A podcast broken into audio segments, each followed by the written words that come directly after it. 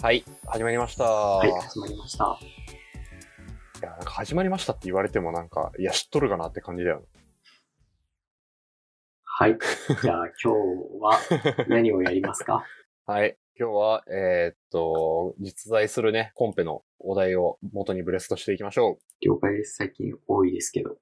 はい。はい。えーっと、で、今回のテーマは、シャチハタニュープロダクトデザインコンペティションというコンペの、えーテーマをやっていきます。おーあの有名な。で、テーマが、はい、心を感じる印と、はい、ちょっとステートメントも読むと、日常が大きく変化して、人と人のつながり方も変わりました。テクノロジーは進歩しましたが、それでもコミュニケーションの制約にもどかしさを抱く人もいるでしょう。今回のテーマは、心を感じる印です。思いを届ける、気持ちが伝わる、そんなコンセプトのプロダクトはこれまでも多くありました。しかし本当にそれを実現できたものはどれだけあったでしょうだからこそ今回あえてこのテーマを選びます。うん。人と人、人と物との関係性を見つめ直した心を感じられる印をお待ちしていますと。はいはい。はい。なるほど。うわ、またなんか荷物来た。心を感じる印。なんか下のインタビューのところにうん。中村優吾さんが嬉しい、悲しい、愛しい、憎しい、憎いなど、心の内実を伝える言葉はとても荒く、だからこそ我々は少しでもその解像度を高めるべく、点点点って言ってるんだけど、うん。確かにこういう形容詞、形容詞なのかなとか、そういう言葉から連想してもありかもね。形容詞か。そうそうそう。憎い時ってどういう時なんだろうって、あの形容詞からそのシーンを想像して、うん当てはめても面白いものいけそうだなと。ああ、感情からプロダクトを考える。ね確かにでもなんかそういうネガティブな感情をね、こう、形に落とし落とし込めたら、なんか新しそうだ新なしそうだよね。そういう方もありな気がする。まあ、なんか、テーマへのね、あの、ガッチャンコというか、あ、最終的にこじつけできそうだけどう、ん。ああー、俺はあと、なんか、コンセプチュアルだけど何も証明しない犯行は結構何かやりたいんだよな。あれなんですよ チャね。レン、チャレンジだね。あの、これ収録する前に、ちょっと二人でアイデア出ししてたんだよね。そこでいろいろ。あ、俺らねそう。そうそうスラックあはい上で。はい。その時にいろいろ出てたってやつ。何も証明しないハンコね。うん。何も証明しない。な、なんか、もう一段ないかな。なんかあの、フェイクニュース的な立ち位置というかさ。はいはいはい。フェイクハンコいいんじゃないダメかなちょっと今時すぎるかな。いや、なんか、キャッチーではあると思う。なぜ、なぜフェイクをつくのかっていう。ね。そういうのありそうだよね。うん。あの、自分、さっきのマイフェイススタンプで、自分で押したのに全然違う人の顔で押されてるみたい。自分の名字だ、音は一緒なんだけど、漢字全然違うとか、はいはいはい。なんかぐちゃぐちゃになってるとか。あー、そういうのもありかもね。宮子が、宮に、宮殿の宮に、古いになるとかね。宮子。かなんかわかんないけど、こう、こう、なんかぐちゃぐちゃに振った感じになってるというか、はいはいはい。自分の漢字をこう、なんかマーブルにしたみたいな。あ、そういうことなんかあの、なんだっけ、タイポでよくあるやつ。ぐちゃぐちゃな。なんか、ありがとうで漢字作るみたいあー、あー。な。まあ、それはちょっと作為的で、全然、あれだけど。いや、でもなんか、あー、めちゃくちゃ大変そうだけど面白そうだね、それ。うん。二通りの読み方ができるやつでしょあ、そうそうそでもあれ、マジでデザイナーの手腕によるよう。な。マジでそう。でもなんか、そういう二通りの読み方ができるっていうのは新しい気がする。そうだね。あー、確かに。てか、漢字の中にありがとう書いてたら、ハンコとしては心示してるけどね。 うん。ああ、確かに。そういう流れではいけそう。確かに、二通りのやつ。あ、あと、あれだ、その読み方で言うと、なんかさ、反抗すごい向きあるじゃん。ある。なんか上下どっちからでも読めるこの、あのなんつうの、ああいうの。あー。シンメトリー通過。ある。うんうんうん。なんかツイッターでも今フォローしてんだけど、こわかるよ。あの、ミラ、ミラーで書いてるやつでしょ。の、うん、的なね。まあ、そういうのもありだよね、実際に。うん。か、あの、ハンコって押すときはさ、あの、対面に人がいるじゃん。だかうらん対面の人からまた違った意味に見えるとかでもいいかもね。あー自分から押したときは自分の名前なんだけはいはいはいど、む向かいに人がいるかどうかわかんないけどね。もう今の時代、はい。う遠心ん。だから。まあ、そういうのもありかも。場合によっては。確かに。なんか読み方を変えるデザインによるなぁまあそうだね。デザインでうまく落とせれば。なんかパターン化が難しいというかね、そうそう。なんか360度ね、どこからでも読めるとかだったら、向き気にしなくていいからさ。はいはいはい。まあでもそれもまたパターンがむずいじゃむずいんだよ。今出たのはフェイク犯行とか、読みがなく、意味が2つある犯行だったり、うん向き気にしない犯行だったり。ああ、なんか今 AR で思いついたから、もう共有しとくね。はい。なんかあの、音、音の反抗ってある、あるかなあー、音が鳴る犯行。あの、なんつうの音の波形をさ、こう、ハンコで押して、うんうんうん。それを読み取ると、その波形の音が聞聞こえるっていう。あー、ないんじゃない面白そうじゃない結構。ね。なんかね、あの、エンコードリングっていう指輪があって、あー、そうだね。指輪とかネックレスだとあるよね。そうんうんう。うん。はあれで、あれがそういうシステムでね、動いてるから、いはい。指輪の波形を読み読み取って、うんうんうん。からなんか自分の名前をね、その音化して、うんうんうん、ポンって押すのはなんか、こう見栄え的にもいいかなって。正門的な話と近いね。ああ、それもいいね。正門反抗。あれだよね。こう、声で証明するというか。そうそうそう。だし、パッと見だとこう、なんか誰かわかんないけどさ。そうだね。そこがまた、秘匿性的なとこで。うん。まあ、ちょっとそこをプレゼンしたいなとこあるかもしれないけど、うんうんうん。あ、いいんじゃないなんか、面白そうな気がすなんか割とパッと出せそうなる。感じだし。じゃあ、正門反抗は、やろうか。そうだね。あと、このなんか、テーマ的にさ、はいはい。ありそうだなって思ったのが、なんかマスクと絡められないかなっていう。マスク。なんかママスクでこう感情が伝わりにくかったりさ、するじゃん。うんマスクのマスマスクの上にこう押すハンコみたいな。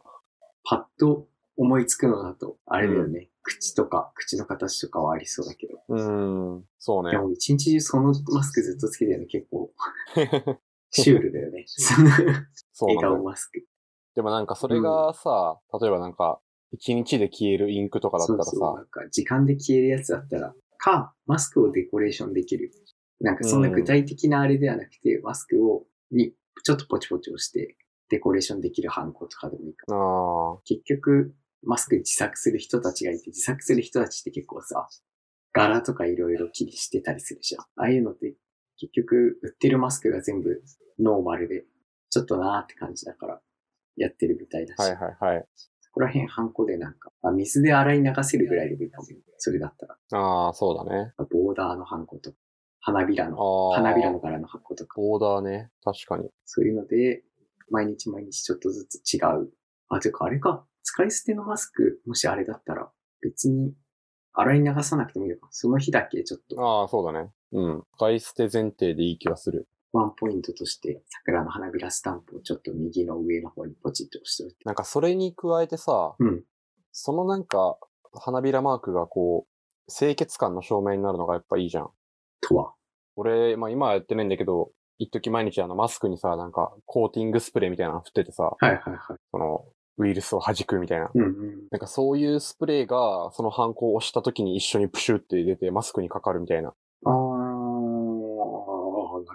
てやると、なんかそのね、そのアイコンがマスクについてたら、あ、ちゃんとこの人、なんかやってんだな、みたいな、なるなって思った。ああ、そういうことか。伝わらないってことね。まあ、伝えるものでもないけど、まあ、そうなんだよね。でも気使ってたなりになんかね、まあか自己満だけど、はいはいはい。まあむしろそれが普通の消毒でもいいんだけどさ、マスク自体を消毒するみたいなね。そうだね。そういうのもありだよね。消毒のキャップがハンコになってるとかでもいいしね。ああ、そうね。まあでもやっぱ体験的にはこう、反抗を押したらもう清潔になるっていうのが、なんか気持ちいいよね。そそれも考えたんだけど、なんか、エセ商品みたいになりそうで怖いなと思って、 なんかその、このハンコから、なんていうの、消毒成分が空間に充満して、みたいな。よく CM である。 いや、でも、そこは別でいいよ。その、ハンコはハンコであくまでその消毒の証明であって、なんかハンコ自体に消毒成分があるというよりは、ああ、そういうこワンプッシュでその消毒がプシュって出るのと、ハンコがポンって押さとれるああ、みたいそうな。そそう。うん。したらなんかそのね、この人気使ってんだなってうん。心を感じないかな。それはうんある、ありな気はするな。ちょっとね、これがなんか個人的に作ってみたいというか、普通に自分が欲しい。なだよねあ、そういうことあとマスクね、なんか赤いの生えそうじゃん。そうそう白マスクとかささ。それでなんか結構赤で、シャチハタのカラーで、それなりにデコレーションできたら、デコレーションってあれよなんか、デコレーションって言葉が悪いのかなちょっとワンポイント押せたら、おしゃれな感じにできそうだまあなんかそれあったら、こう、まああんまないだろうけど、マスクの取り違いとかもね、な。あ出るというかあ、そうね。ああ、これき昨日やったやつだ。昨日使ったやつだ。ああ、できあ、なそうるほど。ね。ああ、俺あの、他の人との出会い言ったけど、ああ、そういうこといやでも、それもあるね。なんか、毎日、毎日変えてるよっていう証明というあかあ、さ。そう。なんか、さっき、みやこが言ってた時最初に思ったのはそれで、なんか、清潔感の証明って、あ毎日変えてるような証明なのかなと。そういうのでもいいのかなと思ったけど。確かに。その場合なんだろう、あれかな。日付の数字とかかな。まあ、むずいよね。なんか、それ具体的に書いた方がいいのか、それとも、なんだろうね。 なんか、ちょっとした、絶対全く同じようにハンコは押せないから、毎日変えることで、あの人毎日同じマスクだけど、ちょっと装飾が違ってるから変えてるんだろうなっていうのを分からせるみたいなのでもいい気がすうる。ん。いや、シンプルに名前どうなのかな名前をポーンってやるの。名前かなマスク。マスク。なんかでも、うん。あるじゃん、あの、社員証みたいなあ首は。あ、わかる。あれ、あれのノリで、こう、マスクで、まあ表情もそうだけどさ、うんなんか、あの人誰だっけみたいななるパターンもあるじゃん。ああ、まあそうね。うんマスクで人の顔が見えないところで、うーん、自己紹介マスクというかね。ちらっと俺が言ったけど、あの、なんかなら、ハンコが並んでいる時に、ぶっといハンコとか、すっごいちっちゃいハンコとか、そういう個性的なハンコがいっぱい並んでるっていうのもありだよね。持ち手の部分。あー、なんか、そこをね、またちょっと、あれ、膨らますけど、身長とか体重とリンクしてるといいなと思った。ああ、かわいいね。確かに。うん。ギフトとして、あのね、バースデー生まれた時の、あーそのそういうこウとイスキーみたいな感じで。ああ、いいかもね。なんかそれ面白いね、結構ね。だからなんか生まれた時の、この、なんか、手と体重とみたいな、なんかそういうので、のとリンクしてるといいかもね。はいはいはい。っていう、ちょっと、それだとだいぶ個性が出そうだし、そうだね。なんかそれ結構生涯使いたくない確かに。三千、三千何グラムだったら、まあまあまあ、それまんまじゃなくて、あまんまの方がいいのかな。三千グラムの方が。重いな。 ?3000 グラムはちょっと重重いわ。いわ。ちょっと重いな。 まあ、なんか、わかんない。100分の1とかでいいかもしれないけど、なんか、大きさも重さも全部100分の1にスケールするみたいな。比率でなんとなくわかる。みたいな成長が自分。うん。これいいかも。なんかさ、ね成長によってハンコって変わってったりするんだっけえわかんない。あ、その使うものが。そう。え、既存ので。そことリンクできたらすごい、ああれいいなー、確かに。あの、あれか、ライフステージに応じてね。結婚した時、まあ、なんか今の現状の法律だとどっちかの名字に変わるから、そこで変わることはありそうだけど、あー、確かに。ライフステージに応じて変わる何かが組み合わせられる。という感じかな、5, 個ぐらい。4個5個ぐらい。うん。まあ、今んとこ、そうね。ちょっとフェイクとかだから、なんかまだむずいなって感じはしてるけど、フェイクはシーンによるなぁそう、まだ、ぼやっとしてる面白そうではあるけど、ちょっとそう、まだ見えてないな。そうだね。というところで、まあ、次回、また、高評価、チャンネル登録、あ、もうそれじゃあ、はい、そのまま使わせてもらい ます。はい。やばじいゃなあ、ありがとうございました。お疲れ様でした。はい、ありがとうございました。というブレストをしていました。はい。そうですね。これ第1回。収録したのが4月の23日っていう ね、めっちゃ前。で、今日が10月15日の朝、朝一ですよ。うん。ちょっと今、あの、お祝いの BGM みたいなのが裏で流れてると思います。なんと、昨日、表彰式がありましたね。はい。あのね、そのポブレストでこの後出たアイディアを出して、なんと受賞まで行くことができました。あイーェイ。あおめでとーめでたい。う。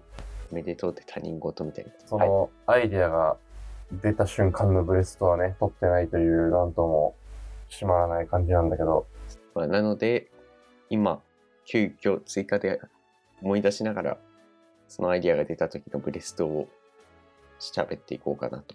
できるかね。まあまあ、どういうものを出したかっていうのをざっくり説明してもらっていいですか了解です。まず、見事というか、ありがたいことに受賞できた作品としては、ごめんなさいっていう作品で、訂正員が、まあ、今結構形式ばった、結構お堅い訂正員が、もっとコミカルでキャッチーな感じになって、あの、ごめんなさいってちょっと土下座をしてたりとか、なんていうのかな、謝罪を含んだようなコミカルでキャッチーな訂正員になったらどうなるかっていう提案を僕たちはしました。それが、ごめんなさい。はい。ちょっと補足じゃあするね。ちょっと、あれだね、言えてないね。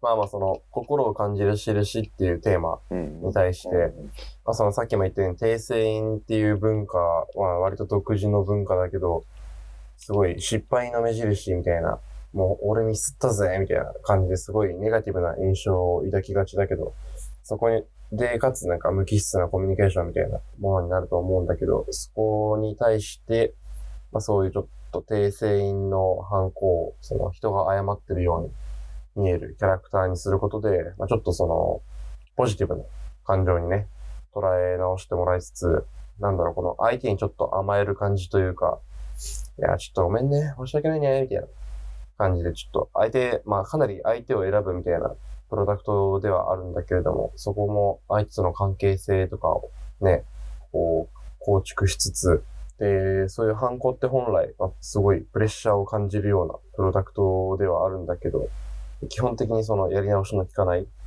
ものだとは思うんだけれども、このごめんなさいはむしろその、なんだろうね、こうやり直しをするためのプロダクトといいますか、まあそうやってちょっとうんうんハンコっていう日本独自の文化と、えーで、日本はすごい謝罪の回数やバリエーションが多い謝罪大国。だからそういう謝罪っていう文化と、まああとちょっとそういうコミカルなキャラクターっていうのも日本らしさっていうところがあると思うから、そういうところをちょっと掛け合わせて、まあ新しい訂正員の形を提案したって感じですかね。だいぶ喋ったね。だいひだいぶ一息で喋りました、今。まあまあまあ、そうですね。まあ、パッと見では、簡単に言うと、かん、あれだよね。あの、謝ってるキャラクター訂正員が、まあ、一般名称って感じ。うん。だけど結構その内実というか裏はちょっと深いところまではちょっと考えているよっていうところありました。そうっすね。で、まあ、あとは、そう、プロダクトの形に関してとかも、まあ、いろいろありはするんですけども。でもあれだよね、ネネットにプロダクトの形が出てないっていう切なさがそうだあるんだよな。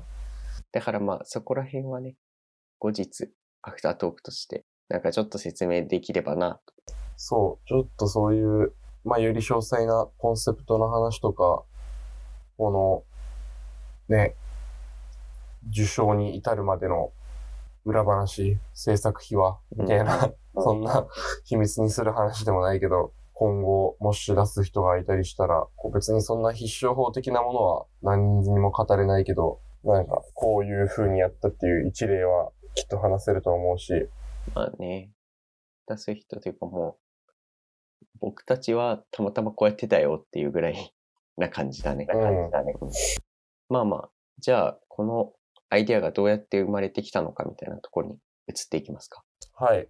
どうやって生まれましたかまず最初は、本当の本当の最初は、あの、東京オリンピックのピクトグラムが、俺的に結構ちょっと印象に残っていて、あれってなんか印だよなっていうことを思いながら、あれをハンコに落とし込めないかなっていうのをちょっとふわっと考えていたっていうのが一番最初。はいはいはい。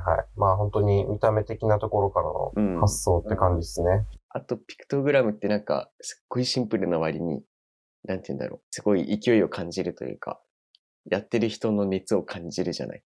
あの感じとか、なんかどっかで使えないかなっていうところを感じて、あ、じゃあこの人の頭の部分にハンコを押せばなんか、うまい感じにはまるんじゃないっていうのが、結構一番最初のうん。アイディア。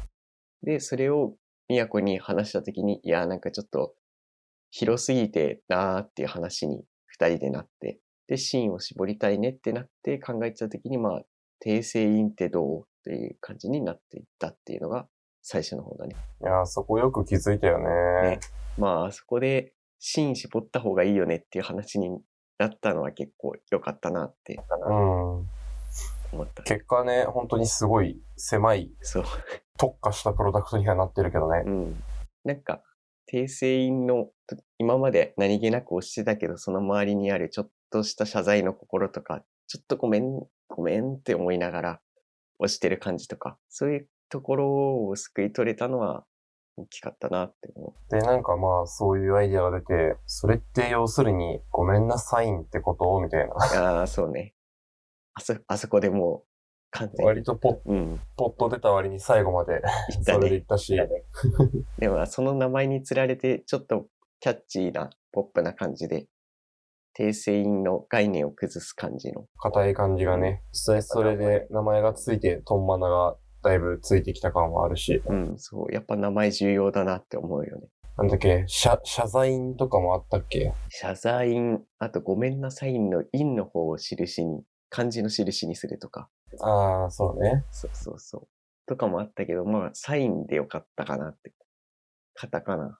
うん。まあ意味的には間違ってないし、なんか字面のね、見た目的にも軽くなっていいしね。ね。よかったかなと思いますね。で、まあなんか、その後は、一次審査まではちょっとそのイラストみたいなの、最初ピクトグラムみたいに本当にしていたんだけど、もうちょっとごめんなさいっていう名前にもある通り、可愛い方に持ってった方がいいんじゃないって言って、ちょっとふっくらした土下座とか、ちょっと45度目線から見てるお辞儀みたいなのに二人でちょっと調整していってっていう感じだね。そうだね。まあちょっと、日本のその謝罪の種類が多いみたいな話の通り、うんもっと謝罪のバリエーションを増やそうってなって、あ、一時の時はなんか謝罪の仕方のバリエーションは3種類3種類だったでね。出してて、で、2時でその、まあ、謝罪のバリエーションの豊富さってところにも目をつけて、まあ、増やそうとして、まあ、かといってそれで多すぎてもなんだかなみたいなところはあるから、